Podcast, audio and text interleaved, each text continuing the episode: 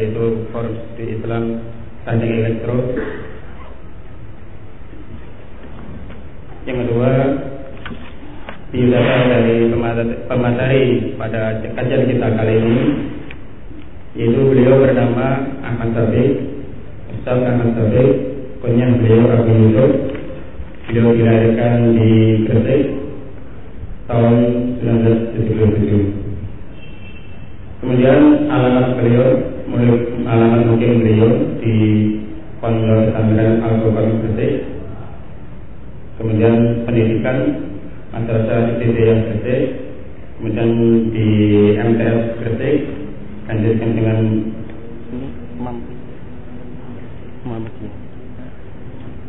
madrasah Aliyah Muhammadiyah Gresik dan di Libya Jakarta tahun dua ribu dua puluh. Uh, untuk memanfaatkan waktu uh, ya, untuk nanti bagi para peserta untuk merekam dipersilakan. Kemudian untuk akhwat di belakang sudah ada apa pengeras suara, kita merekam sendiri, tidak usah ke panitia di sini.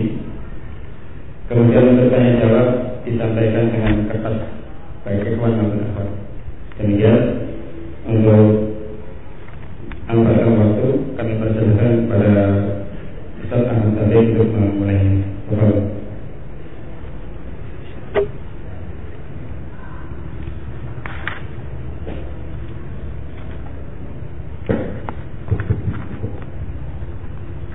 Assalamualaikum warahmatullahi wabarakatuh.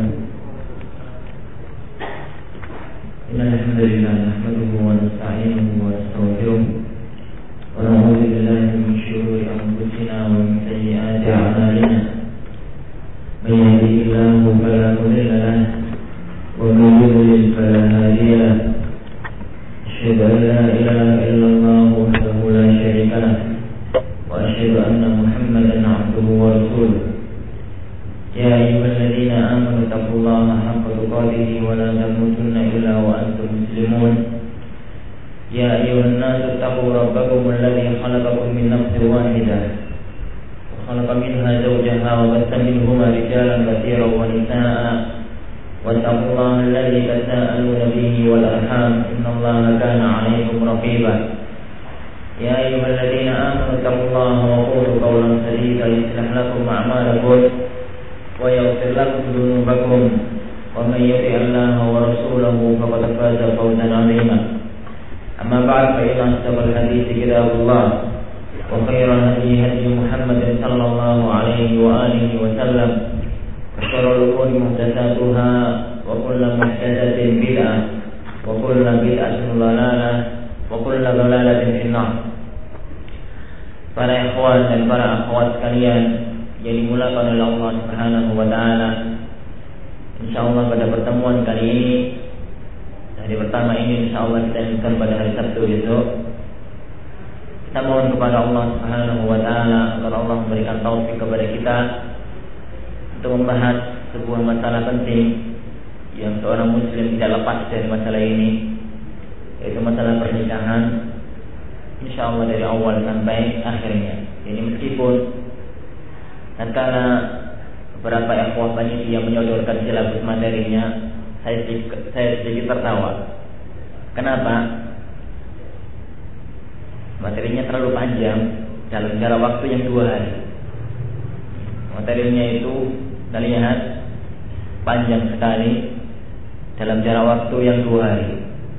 Oleh karena itu kita mohon kepada Allah Subhanahu Wa Taala agar Allah memberikan taufik kepada kita untuk bisa membahas materi itu, meskipun tidak akan lengkap dan tidak akan semuanya kita bahas, tapi paling tidak ini ada beberapa hal yang kita perdalam dan ada beberapa hal yang cuma sebuah gambaran umum mengenai masalah dunia pernikahan ini.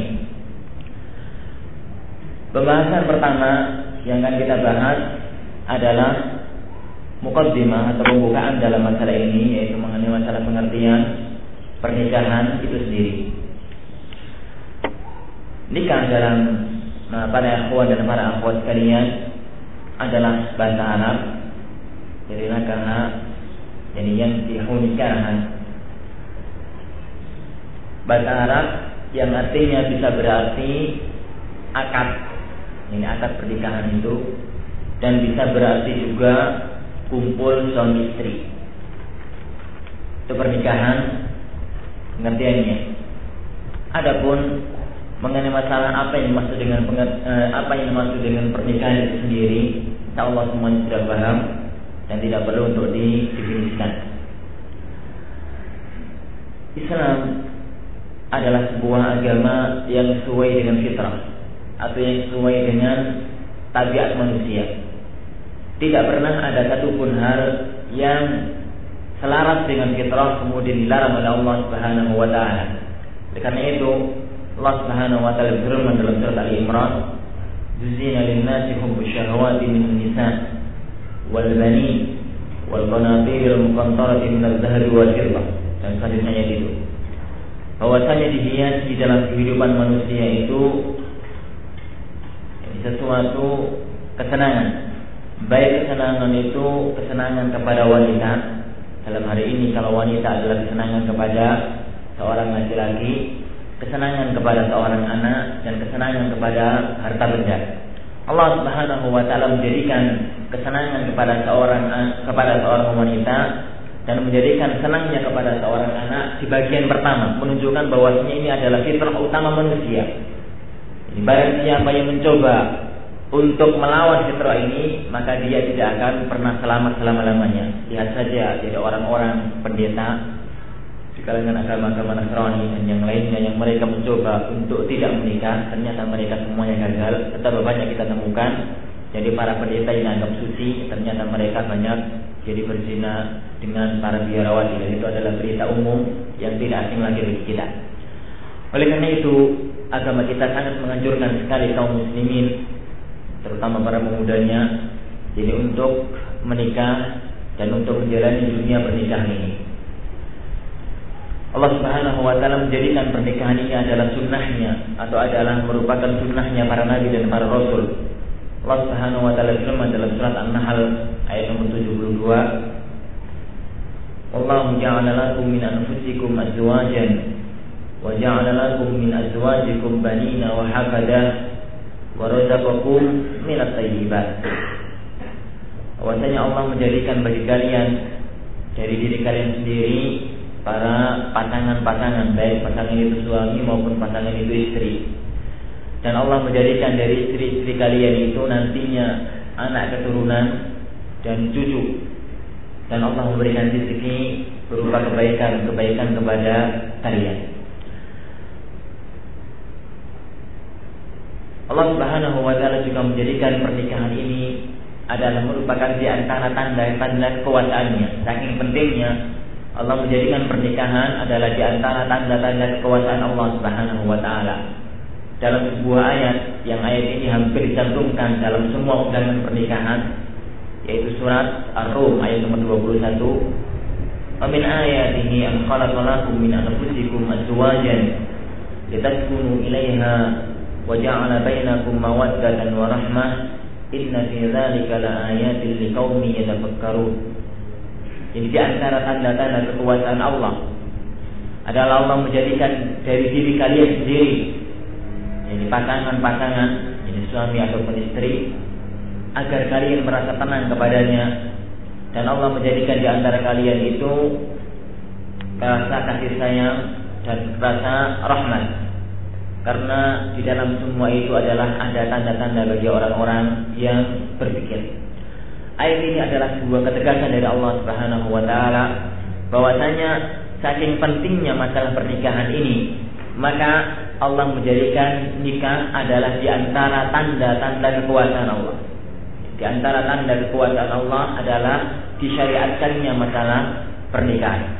Dan masih banyak hal-hal yang lain yang berhubungan dengan keutamaan-keutamaan nikah tersebut. Oleh karena itu para ikhwan dan para akhwat sekalian yang dimuliakan oleh Allah Subhanahu wa taala, karena masalah ini adalah masalah penting. Ini masalah pernikahan ini adalah masalah utama, masalah yang bukan disepelekan oleh agama kita. Maka ada sebuah kaidah yang harus kita pahami bersama. Agama Islam adalah agama sempurna. sejak Allah Subhanahu wa taala menurunkan firman-Nya dalam surat Al-Maidah ayat nomor tiga, ini al-yawma akmaltu lakum dinakum wa atmamtu 'alaikum ni'mati wa raditu lakumul Islam dinan. Ini pada hari ini, yaitu pada tahun sepuluh Hijriah pada Haji Wada, telah menyempurnakan Islam sebagai agama kalian. Sebuah agama yang sudah sempurna, maka Islam sudah mengatur semuanya. Sejak mulai bagaimana cara kita berpakaian, ada aturannya. Bagaimana cara makan, ada aturannya. Bagaimana cara tidur, ada aturannya. Sampai bagaimana cara orang itu bergaul dengan istrinya, ada aturannya. Itulah agama kita yang sempurna. Kita bersyukur kepada Allah dijadikan oleh Allah sebagai penganut agama yang sempurna ini.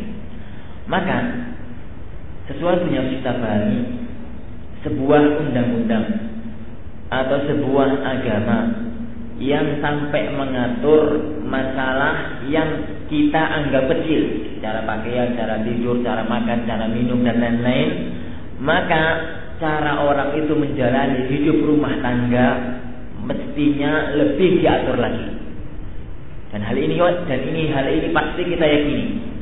Jadi sebuah undang-undang atau sebuah syariat yang mengatur masalah-masalah yang remeh, yang tidak selalu diperhatikan oleh masyarakat, maka mestinya masalah yang itu membawa kebahagiaan manusia, dunia akhirat, masalah yang mengatur kehidupan manusia bermasyarakat, masalah yang mengatur kehidupan manusia, jadi untuk kehidupan dia, suami dan istrinya, maka mestinya sudah diatur lagi. Dan itulah yang pasti.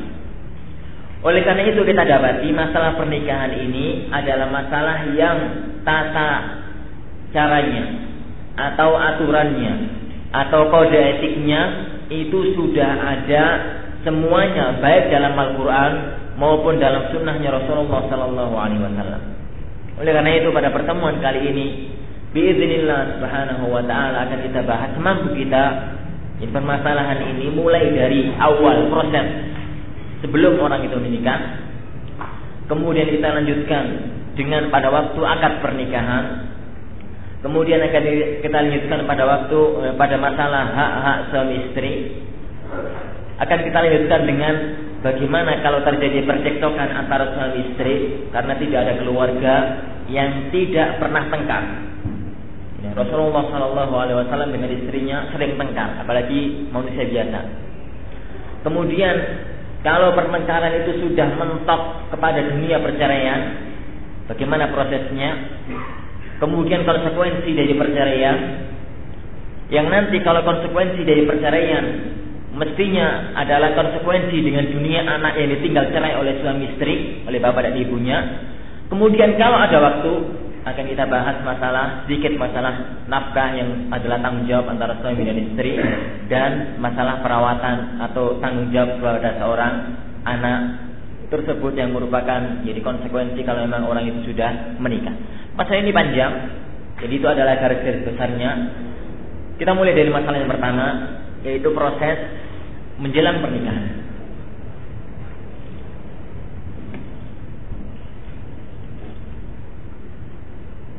Proses menjelang pernikahan ini para ikhwan dan para akhwat sekalian dimulai dari satu hal, yaitu memilih calon suami bagi seorang akhwat dan memilih calon istri bagi seorang akhwat. Apa saja kriteria dan apa saja hal-hal yang harus diperhatikan tatkala orang itu jadi mau memilih calon suami dan terkala orang itu mau memilih calon istri. Kita mulai dari suami yang ideal atau istri yang ideal. Istri dulu, karena biasanya yang nyari itu yang ikhwan biasanya, pun gak selamanya.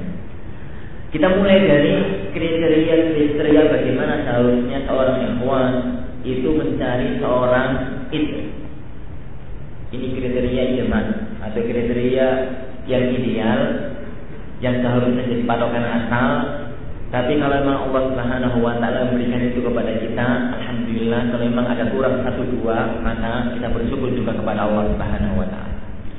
Yang pertama dan yang paling utama, bahwasanya kriteria seorang istri dia adalah seorang wanita yang salihah. Ini orang atau seorang wanita yang baik dalam agamanya. Rasulullah Shallallahu Alaihi Wasallam bersabda, tungkang bermar'atu li arba', bahwasanya wanita itu biasanya dinikahi karena empat perkara. Ini seorang wanita itu biasanya dinikahi karena empat perkara. Yang pertama, lima liha, mungkin karena dia itu kaya, jadi keluarga kaya. Yang kedua, lijama liha, mungkin karena dia itu cantik, orang yang senang. Yang ketiga, lihasad liha, atau mungkin karena dia itu keturunan bangsawan, jadi orang besar. Yang keempat, bibinya, atau mungkin karena dia itu orang yang salihah atau seorang yang beragama salih. Rasulullah Shallallahu Alaihi Wasallam kemudian bersabda di akhir hadis itu, "Fadfar bidzalil taribatnya." Pilihlah seorang wanita yang dia itu mempunyai agama yang bagus, wanita yang saleh, wanita yang salihah, yang menjalankan aktivitas agamanya dengan bagus. Kenapa? Taribat yadak, nanti engkau akan beruntung. Atau dalam bahasa yang lain, bahwasanya nanti kalau engkau tidak memilih agamanya yang bagus, maka jadi engkau akan menjadi orang yang sengsara. Kenapa para akhwat dan para akhwat sekalian? Bahwasanya jadi dunia pernikahan itu adalah dunia yang tidak selalu mulus, dan itu sesuatu yang harus kita yakini. Ini bersatunya antara dua jiwa, bersatunya antara dua orang, itu adalah sulit untuk menyatukan dalam semua persepsi. Jadi antum dengan saudara atau dengan adik, atau dengan orang yang paling dekat dan yang paling cocok, teman atau yang lain, mungkinkah cocok dalam semua hal? Tidak mungkin. Ada satu dua masalah yang mesti tidak cocok. Begitu juga dengan seorang suami dan istri, maka mesti ada satu dua masalah yang tidak cocok. Jadi saat tidak cocok itu muncul, maka yang paling menentukan adalah antara saleh dan tidak. Jadi ketidaksalehan seorang wanita tersebut. Saat itu kecantikan tidak dapat diandalkan, tatkala itu kekayaan tidak dapat diandalkan, tatkala itu kebesaran marga dan masyarakat pun tidak dapat diandalkan. Tatkala itu yang paling menentukan adalah soleh dan tidaknya seorang istri tersebut. Oleh karena itu Rasulullah Shallallahu Alaihi Wasallam sangat menekankan masalah ini. Sifat fadilati taribat yadak. Bahwasanya engkau itu pilihlah seorang wanita yang punya agama yang lurus, punya agama yang salihah, karena engkau akan beruntung tatkala memilih wanita yang semacam itu. Apa saja ciri wanita yang salihah tersebut dalam masalah ini, yaitu dalam masalah pernikahan? Rasulullah shallallahu alaihi wasallam pernah ditanya, "Wahai Rasulullah, bagaimana cirinya seorang wanita yang salihah tersebut?" Seorang wanita yang dianggap salihah bagi seorang suami. Maka Rasulullah shallallahu alaihi wasallam bersabda, "Khairun nisa allati tasurruhu idza nara wa tuti'uhu idza amara."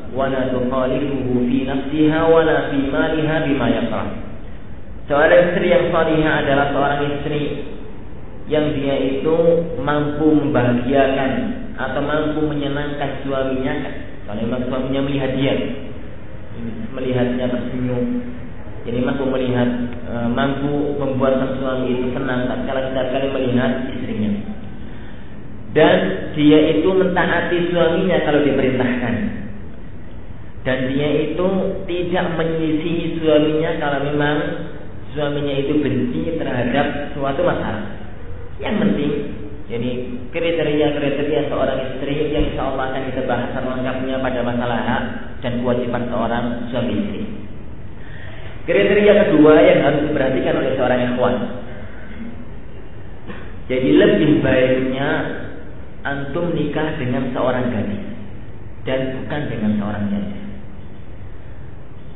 kalau bisa. Rasulullah Shallallahu Alaihi Wasallam pernah bersabda, "Alaikum bil abkar." Jadi nikahlah kamu dengan para gadis. Fa innahunna a'adzabu afwahan, karena para gadis itu mulutnya lebih jernih, jadi tata bahasanya lebih lembut. Dalam artian, jadi dia belum pernah hidup dengan lelaki yang lain, belum pernah tengkar dengan suami yang lain. Biasanya, jadi kalau masih kemarin baru ini, jadi bahasanya lembut, kemudian cara ngomongnya juga jadi masih halus dan lain-lain. Wa antaku arhaman, kata Rasulullah. Dan wanita yang gadis itu biasanya rahimnya lebih cepat untuk bisa hamil, karena ini masih muda rata-rata. Wa arla bil yasir, dan dia itu biasanya lebih rela untuk mendapatkan nafkah yang sedikit. Kenapa? Cinta masih menggebu, dan orang kalau masih cinta, ini gula Jawa rasa coklat kan juga mereka mengatakan. Jadi tim apa itu e, singkong goreng rasa roti, karena masih dalam keadaan cinta, masih mengedepankan cinta dan lain-lain. Beda kalau orang itu sudah masuk dalam rumah tangga yang panjang. Hal ini sangat ditekankan oleh Rasulullah Sallallahu Alaihi Wasallam. Oleh karena itu Rasulullah Sallallahu Alaihi Wasallam tatkala ada Jabir bin Abdullah, beliau nikah. Jabir bin Abdullah itu seorang kakak, jadi seorang anak nomor pertama. e, Bapaknya meninggal pada waktu perang Uhud, meninggalkan delapan orang anak. Yang paling besar Jabir, yang tujuh orang adiknya itu semuanya perempuan kecil-kecil. Jabir menikah. Oleh Rasulullah shallallahu alaihi wasallam ditanya, wahai Jabir, apakah kamu sudah menikah? Iya wahai Rasulullah, saya baru nikah. Dengan siapa? Janda atau gadis? Janda wahai Rasulullah. Rasulullah mengatakan, kenapa kok janda gak gadis? Maka Jabir mengatakan, ya Rasulullah, saya mempunyai delapan atau tujuh orang adik yang kecil-kecil, dan bapak saya sudah meninggal dunia, ibu saya sudah meninggal dunia.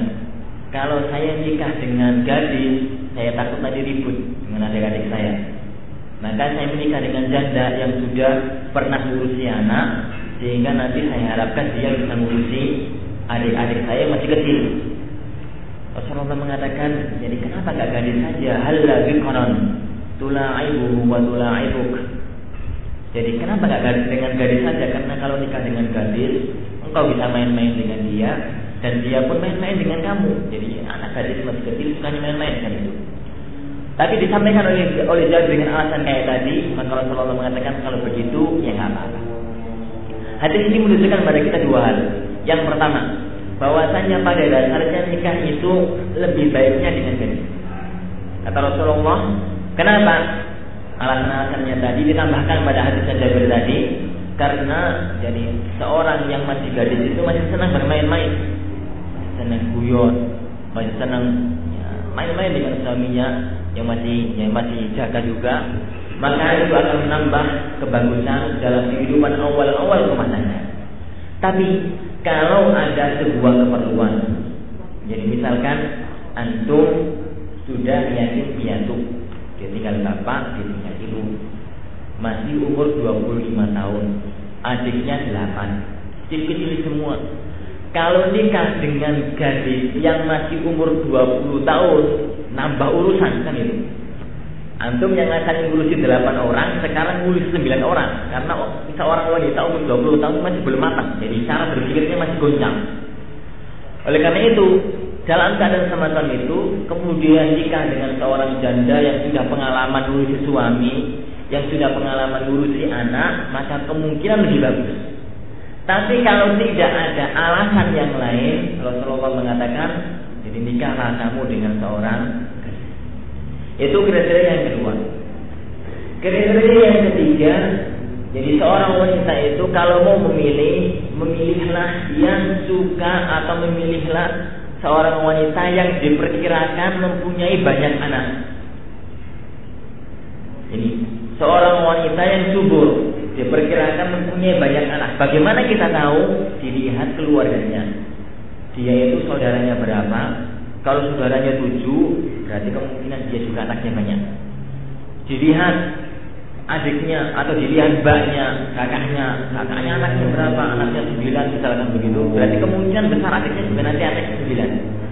Karena biasanya antar satu keluarga itu unsur biologisnya sama, jadi genetikanya sama, maka itulah yang bisa kita lakukan.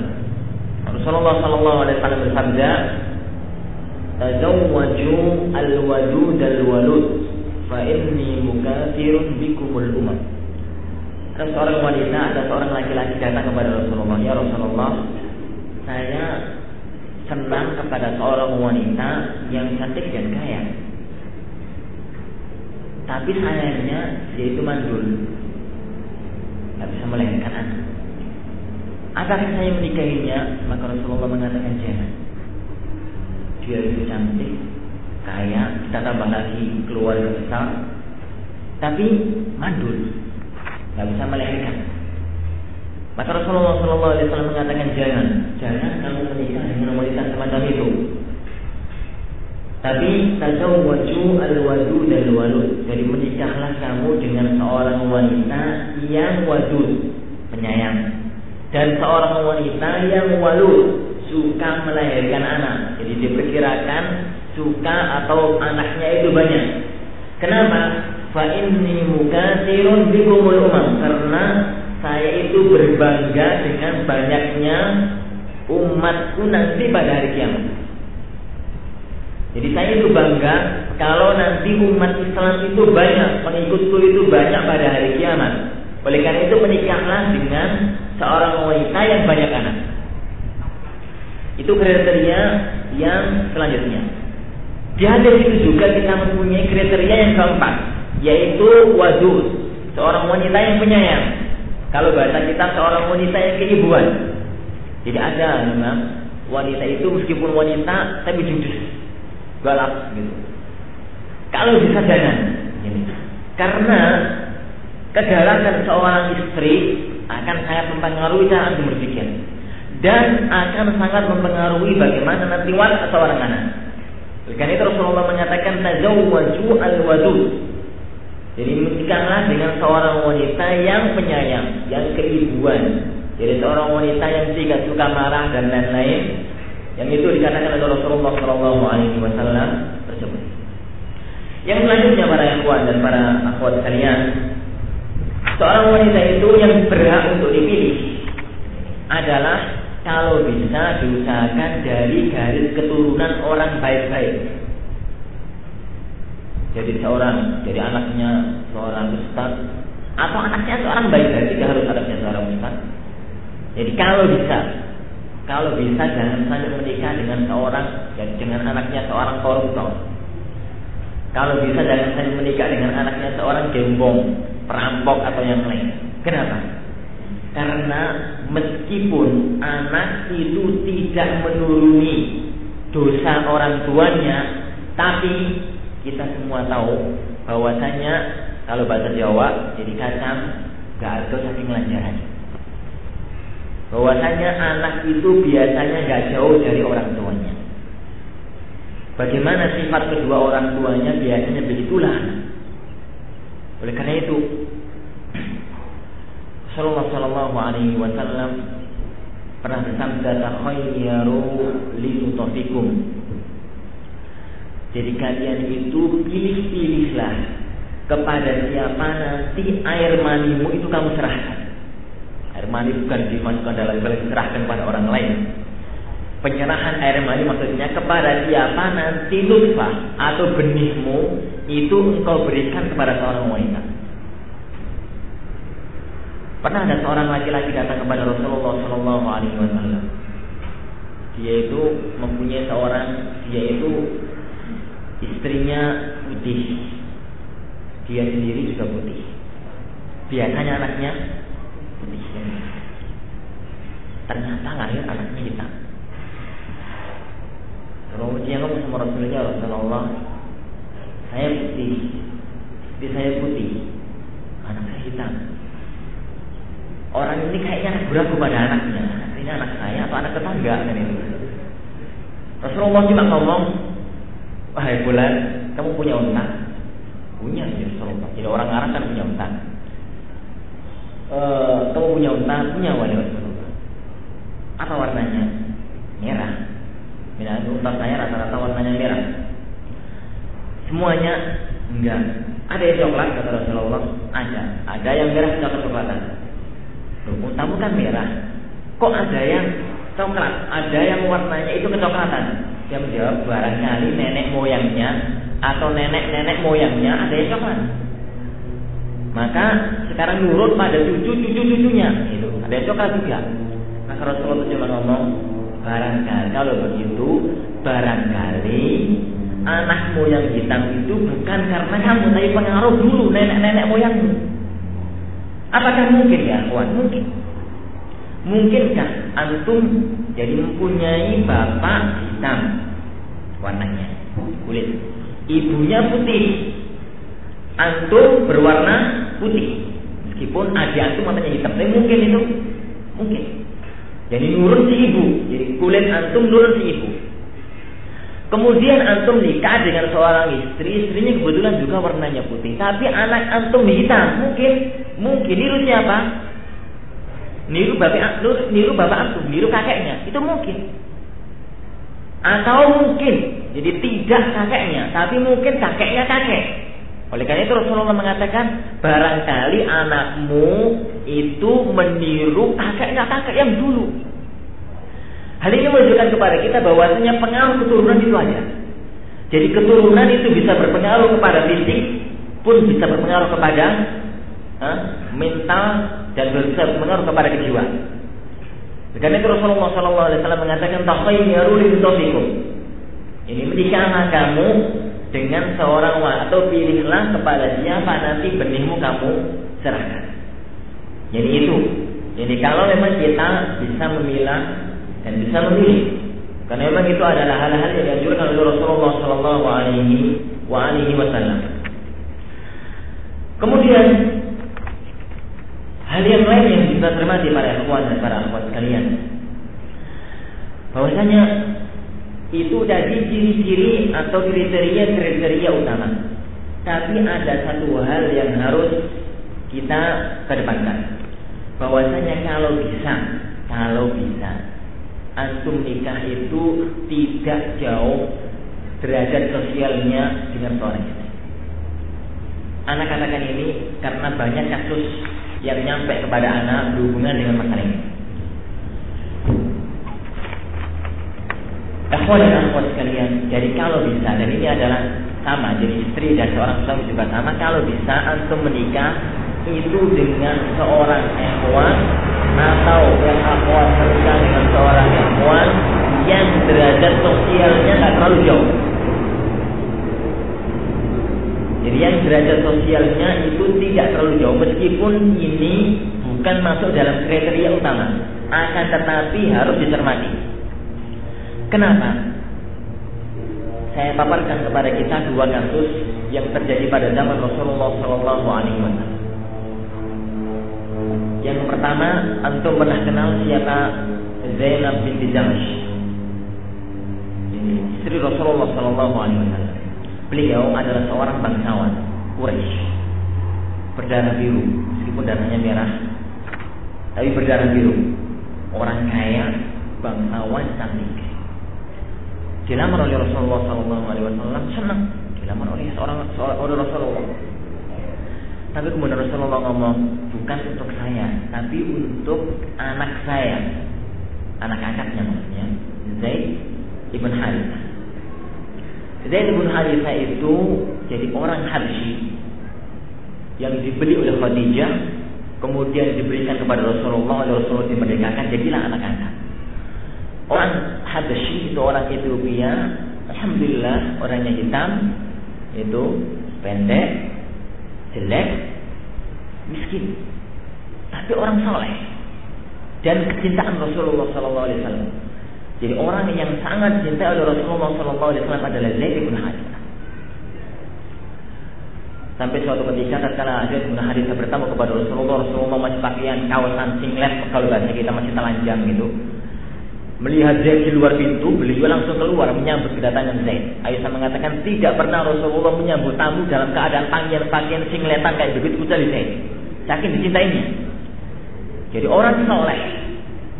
Tapi oleh Zainab, Zainab oh, siapa tadi itu Zainab binti Jahsy mengatakan, ya Rasulullah, saya nikah dengan Zaid, dengan Zaid bin Harits. Menolak, kejiwaannya menolak. Saya orang kaya, bangsawan, cantik.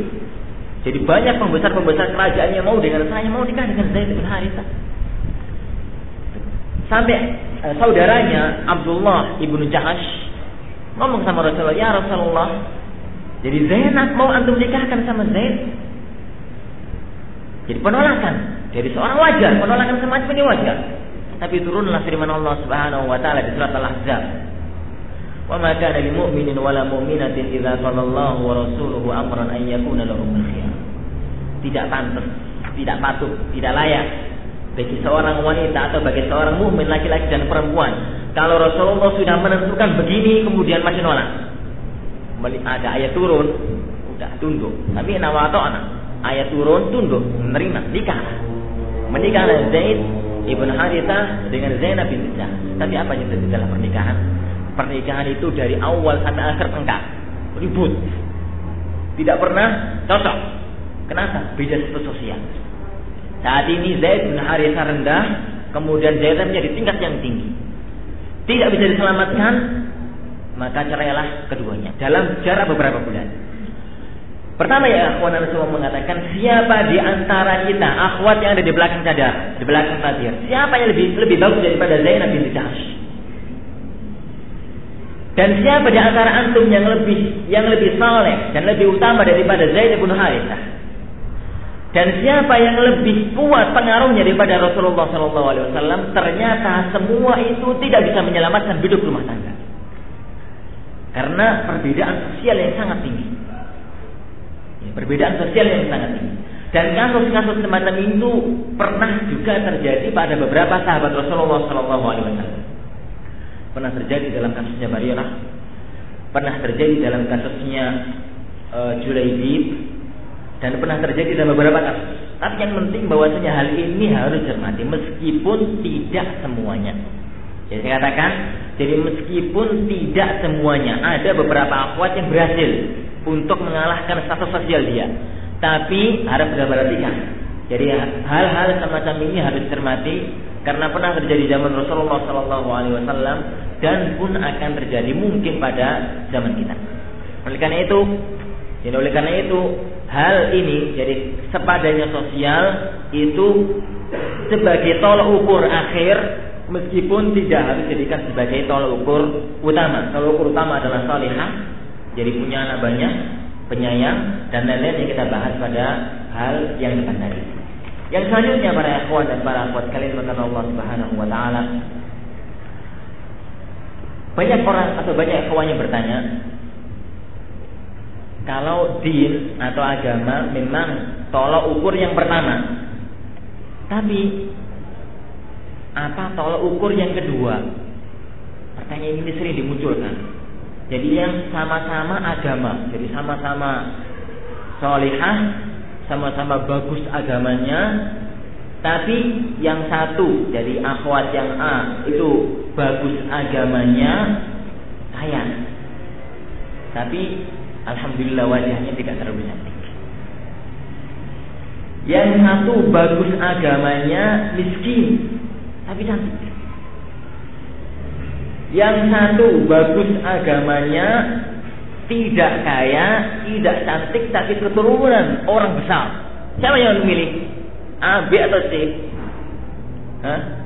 Jangan antum bayangkan cantik, kaya, kemudian Uh, solehah dari keturunan besar. Kalau antum jadi cari semacam itu, ya mudah-mudahan ketemu, tapi jarang ketemu. Uh. Al-Imam Ibnu Qayyim Al-Jauziyah rahimahullahu taala dalam kitab beliau Riyadhul Muhibbin dan Al-Imam Muhammad bin Shalih Al-Utsaimin rahimahullahu taala, kalau antum sudah menemukan din, jadi agama sudah ketemu. Ketemu dua pilihan, agamanya sama-sama bagus, maka pilihan kedua atau kriteria kedua yang paling dikedepankan adalah kecantikan. Kenapa? Ini fitrah, ikhwan. Fitrah. Bagaimana juga ikhwan yang akan saya katakan, kalau sama-sama ketemu ikhwan yang sama-sama soleh dan solehah, sama-sama soleh, antara A dan B sama-sama soleh, pilihan kedua adalah tampan. Kenapa? Karena kata Syaikhul Utsaimin, agama itu akan bisa menyelamatkan akhirat antum. Bisa menyelamatkan akhirat, bisa menyelamatkan anak keturunan menjadi orang yang bagus. Kecantikan antum nggak noleh sana sini lagi. Sudah cantik. Jadi urusan apa dengan wanita yang lain? Jadi adapun bagi yang tidak, jadi mungkin jadi seorang suami kalau agamanya tidak terlalu bagus, maka dia mungkin akan noleh sana dan sini. Itu bagi kriteria kriteria seorang istri yang yang bagus. Kita pindah sekarang pada jenis ikhwan. Hampir sama sebenarnya. Jadi yang pertama, kriteria yang pertama bahwasanya orang itu adalah orang yang saleh. Rasulullah sallallahu alaihi wasallam bersabda, jadi Rasulullah sallallahu alaihi wasallam pernah bersabda dalam sebuah hadis yang insyaallah subhanahu wa taala sangat masyhur di hadapan kita. إذا جاءكم من ترضون دينه وخلقه فانكحوه أو تزوجوه وإلا تفعلوا تكن فتنة في الأرض أو فساد كبير. Jika ada seorang laki-laki yang kalian ridho kepada dia tentang agama dan akhlaknya, maka nikahkanlah dia. Kalau karena kalau tidak maka akan menjadi fitnah dan kerusakan yang besar di muka bumi. Kalau ada seorang ikhwan yang saleh, yang saleh, yang saleh, yang bagus agamanya dan bagus akhlaknya, melamar kepada seorang akhwat, maka itu jadikanlah pertimbangan utama untuk menerima dan tidak menerima akhwat tersebut. Kenapa? Kalau orang itu sudah tidak memperhatikan lagi, jadi masalah ketakwaan dan masalah agamanya, kemudian yang dijadikan patokan utama adalah hal-hal yang lain, maka akan terjadi kerusakan di muka bumi. Yang kedua, yang kedua, bahwasanya usahakan bagi akhwat kalau jadi menikah, yang dinikah atau yang mau menikah dengan dia itu dilihat apakah dia akan mampu memberikan nafkah lahir dan batin.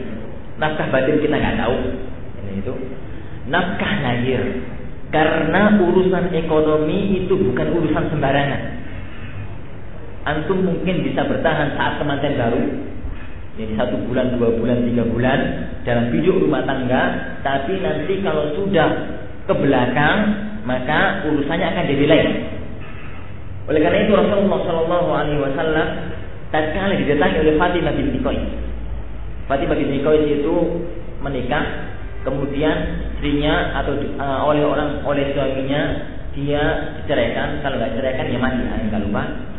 Kemudian dia setelah selesai masa iddah, dia dilamar oleh dua orang. Yang pertama Abu Jahm, yang kedua Abu Sufyan.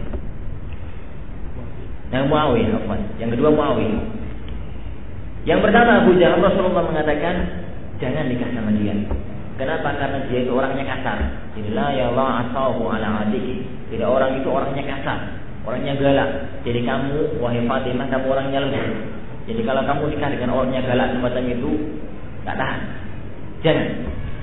Yang kedua Mu'awiyah, ya orang ini orangnya suluk, suluk itu orangnya nggak punya duit, ya orang ini miskin, nggak punya pekerjaan, kamu nggak tahan karena kamu adalah orang kaya dari keluarga kaya, maka jangan nikah dengan dia. Ingkih Usama, nikah kamu dengan Usama ibn Zaid. Hal ini menunjukkan kepada kita bahwasanya hal semacam ini pun harus diperhatikan oleh seorang akhwat. Jadi harus diperhatikan oleh seorang akhwat. Saya tidak menyarankan kepada anti, jadi untuk menikah dengan orang kaya. Anda cuma menyarankan bahwasanya seorang ikhwan itu sudah siap untuk kerja. Dia itu siap untuk mencari nafkah, siap untuk kerja, jadi mempunyai jadi semangat untuk bekerja, maka itu cukup sebagai sebuah modal. Kita tidak menginginkan pernikahan itu harus orang sang ikhwan itu harus mempunyai pekerjaan yang tetap atau mempunyai yang lain-lain. Tapi hal semacam ini pun harus dicermati dan harus diperhatikan, karena hidup rumah tangga adalah suatu yang sangat panjang sekali. Yang selanjutnya, ini hendaklah seorang laki-laki itu yang dijadikan pilihan adalah seorang laki-laki yang penyayang. Hadisnya tadi atau hadis di atas tadi, tatkala Abu Jahm, jadi tatkala Abu Jahm menikah, ngapain? Tatkala Abu Jahm melamar Fatimah binti Khuwaylid, maka Rasulullah mengatakan jangan kamu nikah dengan dia, kata Rasulullah. Kenapa? Karena dia itu seorang laki-laki yang la yadha'asahu an 'atihi, yang suka mukul wanita. Orangnya galak, orangnya kasar.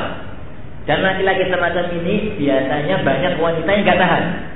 Jarang wanita itu bisa menandingi kegalakan dari suaminya. Rata-rata nyerah, rata-rata nangis paling banter. Dan kalau nangis terus-menerus ya kasihan gitu. Oleh karena itu usahakan jadi cari seorang ikhwan atau seorang jadi calon suami yang penyayang. Yang selanjutnya sama dengan yang sebelumnya, yaitu dari keturunan keluarga baik-baik. Kenapa? Karena sebagaimana yakni e, keturunan itu bisa mempengaruhi fisik dan jasad seorang wanita, maka pun bisa mempengaruhi fisik dan mental seorang laki-laki juga. Yang selanjutnya jadi kriteria seorang ikhwan, jadi kriteria seorang ikhwan juga. Saya katakan di awal, usahakan para akhwat untuk mencari seorang suami yang sepadan derajat sosialnya. Kalau bisa, kalau tidak, maka kita mohon kepada Allah Subhanahu Wa Taala supaya Allah memberikan pilihan kepada kita yang terbaik. Ada satu hal dari tadi yang terakhir mengenai masalah yang pertama, yaitu ada sebuah rumor yang berkembang pesat di kalangan ulama maupun di kalangan orang awam, yaitu jangan menikah dengan keluarga dekat. Benarkah ini? Jadi jangan menikah dengan keluarga dekat, karena nanti anaknya akan lemah dan cacat. Itu rumor yang beredar, dan ini banyak beredar di mana-mana. Ada satu hadis yang bisa dibawa ke arah sini, yaitu dengan lafaz ightaribu wala tadru. Nikahlah kamu dengan orang jauh agar anakmu nanti nggak lemah. Sayang, hadisnya adalah hadis palsu yang tidak ada asal usulnya. Jadi tidak ada satupun syarat yang menentukan atau yang melarang orang itu menikah dengan keluarga. Sekarang ada antum yang ada antum yang di kedokteran bagian genetika. Sekarang syar'i tidak ada larangan. Jadi secara syar'i tidak ada masalah orang itu menikah dengan keluarga dekat. Sekarang tinggal pertanyaan dalam dunia medis atau di sisi ilmu genetika, adakah pengaruh? Tidak ada, tidak ada yang tertanya. Tidak ada, tidak ada. Wallahu a'lam bishawab. Tahu saya bahwasannya sampai sekarang ini medis sekalipun itu pun tetap mengatakan bahwasannya jadi pengaruh nikah dengan keluarga dekat tidak ada. Dan itu dibuktikan oleh perbuatan Rasulullah Sallallahu Alaihi Wasallam. Rasulullah menikahkan Ali dengan Fatimah, dan itu adalah keluarga dekat. Dan para sahabat Nabi Shallallahu Alaihi Wasallam rata-rata menikah atau banyak menikah dengan keluarganya masing-masing.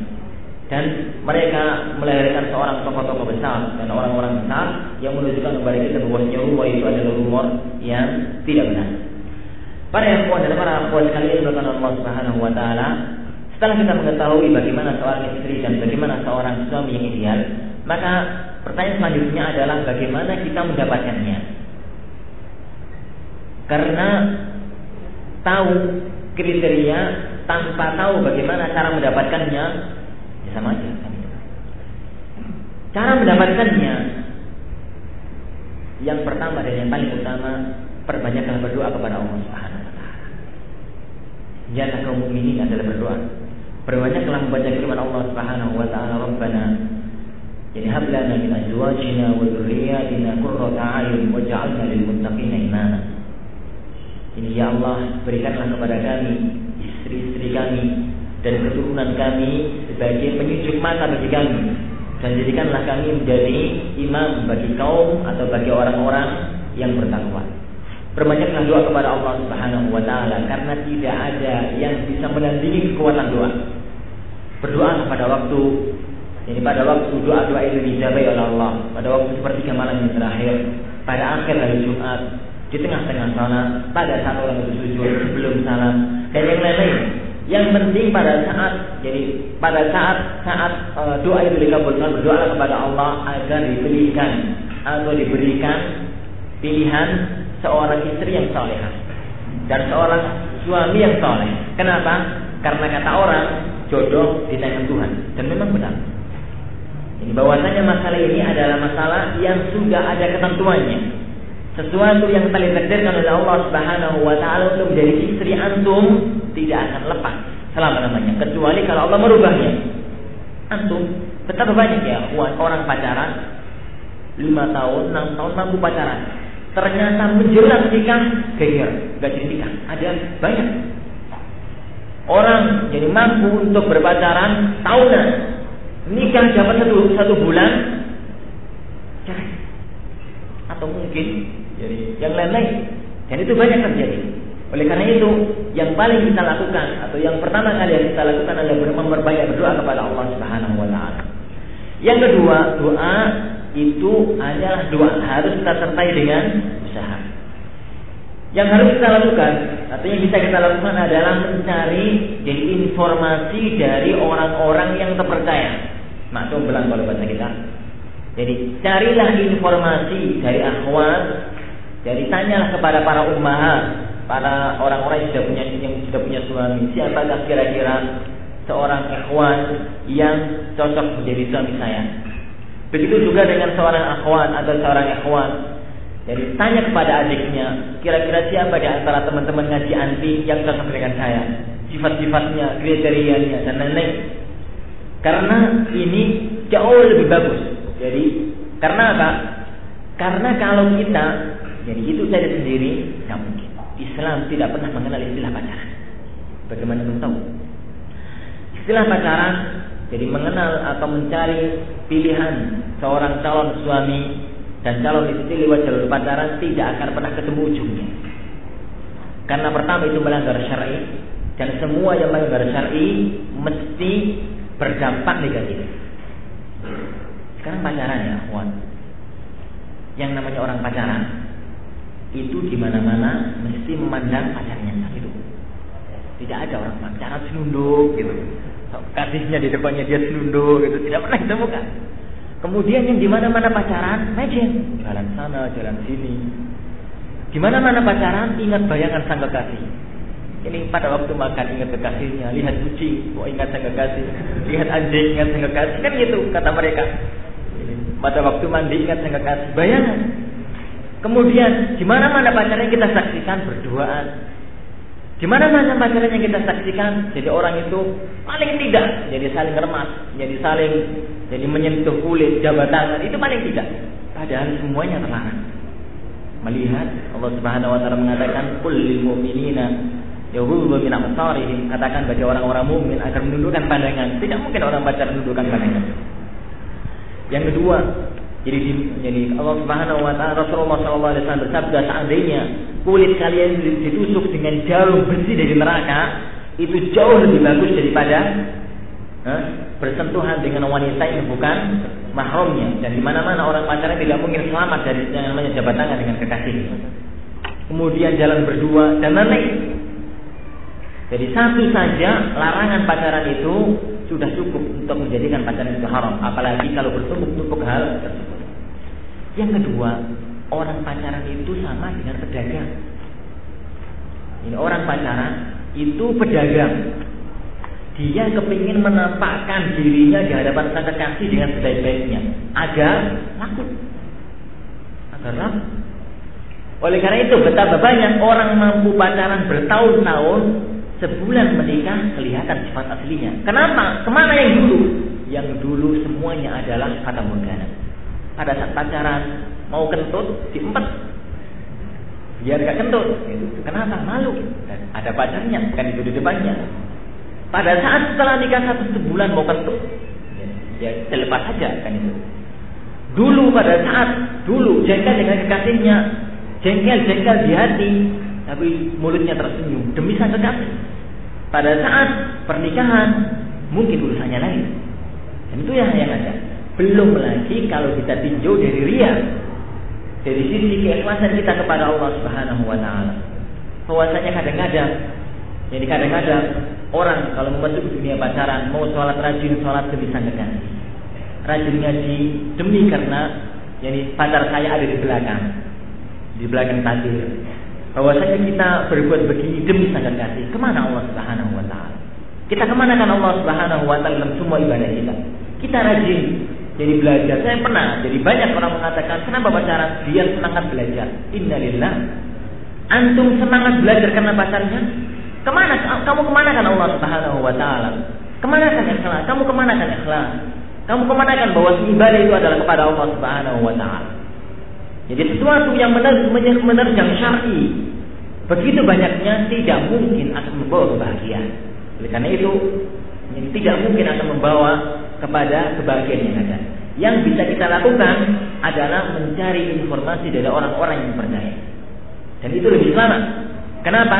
Karena ya kawan, kalau antum itu nyuruh adik, "Hai adikku, tolong carikan akhwat yang cocok dengan saya." Tatkala akhwat itu dicari, dia dalam bentuk aslinya, karena sama-sama akhwat, tidak sedang menampakkan diri di luar kekuatan atau di luar hal yang sebenarnya dia miliki. Yang selanjutnya itu dalam sisi sifat. Dalam sisi sifatnya bisa kita lihat dari orang-orang yang kita percaya. Dari sisi fisiknya, Islam tidak pernah menjadi Islam tidak pernah menyimpang dari fitrah manusia. Manusia itu senang dengan kecantikan lawan jenisnya. Oleh karena itu sebelum menikah dibolehkan melihat eh, calon suami atau calon istrinya, yang kemudian itu insya Allah akan kita bahas dalam proses calon. Calon bahan watangan di belakang. Yang ketiga, bahwasanya bagi antum yang mempunyai keluarga akhwat yang dia itu sudah waktunya nikah, silahkan antum yang berperan. Dengan cara apa? Menawarkan diri. Wahai temannya, wahai akhi, anak punya adik gini-gini gini, mau gak nikah dengan adik saya? Gak apa-apa, jangan malu. Itu kebaikan ya akhwat. Dan ada sebuah kebaikan. Dan rata-rata para sahabat cara nikahnya begitu. Umar bin Khattab radhiyallahu anhu, tatkala beliau istri atau suami dari anaknya itu meninggal dunia, beliau pertama kali datang datang kepada Utsman, "Wahai Utsman, maukah kamu nikah dengan Hafsah, anak saya?" Utsman mengatakan, "Tunggu besok." Besok Utsman mengatakan, "Kayaknya hari ini saya nggak mau nikah." Umar datang kepada Abu Bakar, "Wahai Abu Bakar, mau nggak kamu nikah dengan Hafsah?" Abu Bakar nggak jawab. Dan selanjutnya menunjukkan bahwasanya menawarkan anak, menawarkan adik, menawarkan bibi kepada orang yang saleh itu bagus. Begitu juga, ini begitu juga dengan akhwat. Ini begitu juga dengan akhwat. Bahwasanya kalau melihat seorang akhwat yang salehah, jangan malu-malu ya, ya akhwati. Jadi kamu mau nggak kamu nikah dengan kakak saya? Silakan begitu, nggak ada masalah. Itu adalah hukum dari para sahabat Nabi Sallallahu Alaihi Wasallam. Itu adalah insya Allah cara yang terbaik yang dibimbing oleh agama kita. Dan yang selanjutnya, kalau berani, kalau berani, dibolehkan bagi seorang akhwat menawarkan diri. Kalau berani, dibolehkan bagi seorang akhwat untuk menawarkan diri kepada seorang ikhwan yang soleh. Akhwat tahu bahwasanya ketua panitia atau ketua senat misalkan itu seorang aktivis dakwah yang bagus, jam terbangnya tinggi, soleh gitu. Kemudian dia ada masalah, kalau terjaga dari fitnah, ngomong lewat surat Bismillahirrahmanirrahim, Alhamdulillah, itu ceramah panjang, kemudian lewat surat, kemudian dia ngomong, "Akhi, saya demi menjaga irfan, demi menjaga kehormatan diri saya, saya ingin nikah. Dan saya melihat bahwasanya anda, bahwasanya antum adalah seorang laki-laki yang soleh, begini-begini-begini. Maka kalau antum berkenan, jadi anak e, bersedia untuk menjadi pendamping hidup antum." Selesai. Wassalam, barakallahu fiikum. Selesai ya. Kalau berani dan kalau terjaga dari fitnah. Kenapa bermasalah? Khadijah radhiyallahu anha, dialah yang menikah atau yang melamar Rasulullah sallallahu alaihi wasallam. Ketika melihat bahwa Rasulullah adalah orang yang mubarak, seorang yang saleh, orang yang, yang begitu, maka beliau mengutus jadi orang lain untuk ngomong kepada Rasulullah bahwasanya saya mau menikah dengan antum. Kalau ada yang ngomong itu kan Rasulullah, siapa di antara ikhwan nikahnya Rasulullah? Saya katakan bahwasanya ada beberapa orang, ini pernah ada seorang laki-laki, ada seorang akhwat yang ada seorang sahabian, ada seorang sahabat wanita datang kepada Rasulullah, "Ya Rasulullah, kalau anda berkenan, anda bisa menikah dengan saya. E, peristiwa itu diceritakan oleh anak Jabir bin Malik kepada putranya, kepada putrinya. Putrinya terlentuk, tak malunya wanita itu nawarkan diri. Jadi biasa. Maka Anas mengatakan, jangan begitu wahai anak. Wanita itu jauh lebih bagus daripada kamu. Kenapa? Dia menginginkan untuk menjadi seorang istri, jadi seorang laki-laki yang saleh. Maka dia menawar sendiri. Menunjukkan bahwasanya Anas bin Malik dan para sahabat yang lain menyetujui perbuatan seorang wanita yang dia itu menawarkan diri kepada seorang laki-laki yang saleh. Dan itu insya Allah tidak aib, daripada jadi nunggu kekaruan. Dia pemalu, jadi pacaran larangan apa ini? Jelas dia tahu larangan. Tapi orangnya wajib pemalu, super pemalu. Ngomong sama temannya sendiri itu dicarikan, nggak mau, nggak mau apa itu malu, apalagi ngomong sama ikhwan, lebih malu lagi. Yang bisa dilakukan nunggu, dan orang nunggu itu paling membosankan. Nunggu sampai kapan dia menunggu? Jadi memang berdoa, tapi berdoa harus disertai dengan usaha. Jadi usaha yang dia lakukan dalam mencari informasi, atau kemudian menyuruh kakaknya untuk mencarikan, menyuruh ayahnya untuk mencarikan, dan yang lain-lain. Yang selanjutnya, yang selanjutnya, dan ini adalah masalah yang penting, yaitu perbanyaklah salat istikharah kepada Allah Subhanahu wa taala. Kalau antum sedang punya pilihan, di hadapan antum ada dua pilihan, apakah yang saya pilih itu A atau B? Salatlah istikharah kepada Allah Subhanahu wa taala. Karena dengan salat istikharah insyaallah Subhanahu wa taala, jadi kita tidak akan menyesal untuk kehidupan kita setelah memasuki hidup rumah tangga nanti. Dan insyaallah semua sudah hafal tentang doa istikharah. Tapi ada satu hal yang penting, dan ini harus dihormati para ikhwan. Allah Subhanahu wa taala berfirman dalam surat An-Nur sekitar ayat dua puluhan, ana kalau lupa ayatnya. Tapi yang penting Allah Subhanahu wa taala berfirman, "At-thayyibatu lit-thayyibin, wat-thayyibuna lit-thayyibat, wal-khabithatu lil-khabithin, wal-khabithuna lil-khabithat." Ayat ini meskipun diperselisihkan oleh para ulama tentang masalah penafsirannya, tapi wallahu a'lam, bisa juga ditafsirkan pada masalah yang berhubungan dengan kita. Karena ayat ini berhubungan dengan kisah tertuduhnya Aisyah berbuat zina. Kisahnya panjang sekali. Intinya, selesai perang Bani Mustalik, jadi selesai perang Rasulullah memerangi orang-orang Yahudi. Saat itu yang dibawa oleh Rasulullah ikut perang adalah Aisyah. Karena Rasulullah setiap kali mau pergi itu diundi, jadi ditulis gitu, sembilan kertas tulis. Yang yang delapan ditulis tiga pergi, yang satu tulis pergi, disuruh ngambil oleh istrinya lotre. Dan kebetulan yang biasa dapat jatah pergi selalu Aisyah, rata-rata. Nggak tahu Allah Subhanahu wa taala menentukan begitu. Pada saat perang Bani Mustalik, rata sembilan istri dibawa semua ikut perang, nggak mungkin kan itu. Kebetulan pada saat perang Bani Mustalik yang ikut bersama Rasulullah adalah Aisyah. Pada waktu pulang Rasulullah istirahat malam, istirahat, Aisyah ingin buang hajat, ingin berak, ingin tidak ada ingin berak, pergi, pergi dari sekeduk yang ada di apa itu kota-kota. Gak bilang-bilang sama orang lain, pergi gitu aja. Kemudian pada saat Aisyah pergi, beliau rombongan, rombongan pergi, mengira bahwa Aisyah masih di dalam, pergi. Aisyah datang ke tempat rombongan, udah pergi. Akhirnya Aisyah berpikir, ya, kalau mereka nanti istirahat saya nggak ada kan balik lagi. Istirahat jadi sini tidur, tidur biasa tidur. Kebiasaan Rasulullah Sallallahu Alaihi Wasallam bahwasanya kalau dalam sebuah rombongan itu mesti menyuruh satu orang jalan belakang. Jadi kalau kita masih juga di sini, sekilo sebelum di sini ada orang satu yang diutus di sana. Dengan tujuan apa? Kalau ada barang yang jatuh dia yang ngambil. Kebetulan saat itu yang diutus atau yang disuruh untuk jalan di belakang adalah Sofwan Ibnu Mu'adzil, anak muda, masih muda. Dia pergi pada saat rombongan sudah pergi, Sofwan datang, ada hitam-hitam di depan. Siapa itu hitam-hitam di depan sendirian? Didekati ternyata orang tidur Aisyah. Dari mana beliau tahu bahwa itu Aisyah? Ternyata saat itu Aisyah membuka sadar, tiduran. Ya beliau menyangka nggak ada orang di tengah padang pasir. Sadarnya dibuka kan itu. Ketiduran.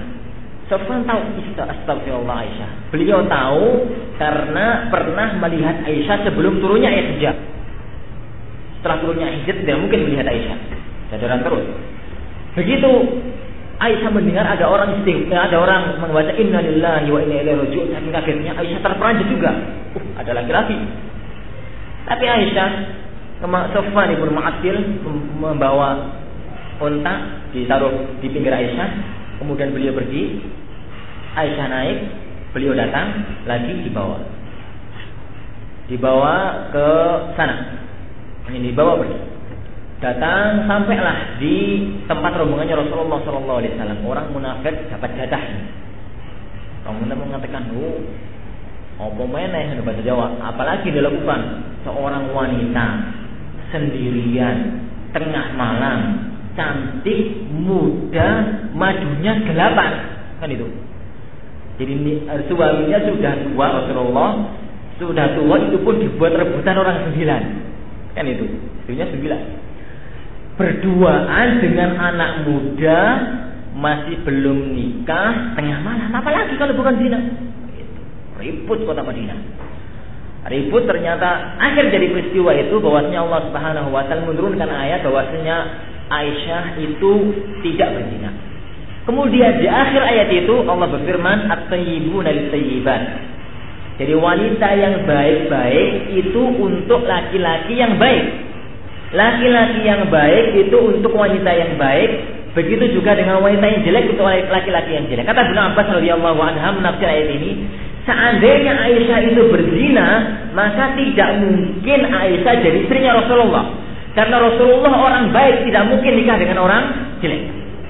Perhatikan ini, menunjukkan kepada kita bahwasanya Allah menentukan dalam ayatnya, laki-laki yang baik nanti jodohnya akhwat yang baik, akhwat yang baik nanti jodohnya ikhwan yang baik. Kebalikannya, seorang laki-laki yang jelek nanti jodohnya pun jelek. Nah, seorang akhwat yang jelek nanti jodohnya pun jelek. Itulah ketentuan dari Allah Subhanahu wa taala. Karena itu saya sering mengatakan, jangan mimpi antum nanti nikah dapat Aisyah kedua kalau antum bukan Muhammad sallallahu alaihi wasallam. Antum jangan mimpi menikah dengan Fatimah kalau antum bukan Ali. Antum jangan mimpi menikah dengan Ummu Rumman kalau antum bukan Abu Bakar Siddiq. Begitu juga dengan para akhwat. Jangan mimpi antum menikah dengan Umar bin Abdul Aziz kalau antum bukan Fatimah binti Abdul Malik.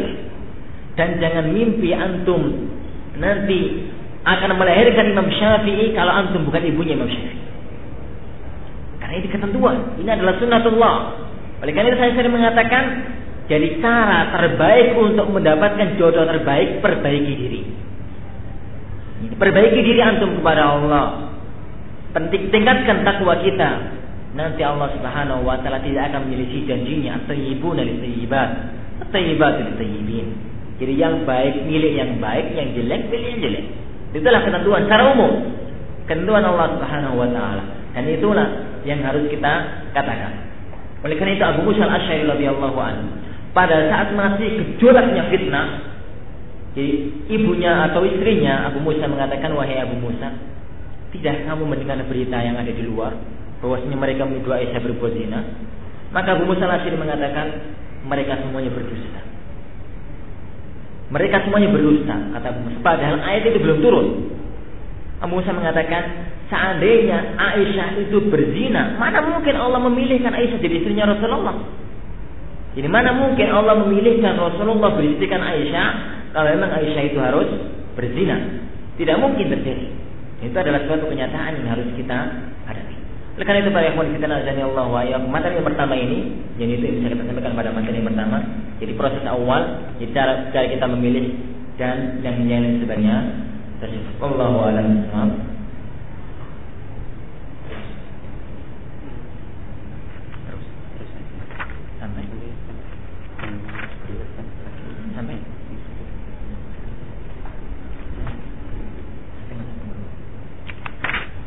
Saya berharap dengan azan Allah wa iyyakum teruskan pada materi yang selanjutnya. Daripada materi yang selanjutnya,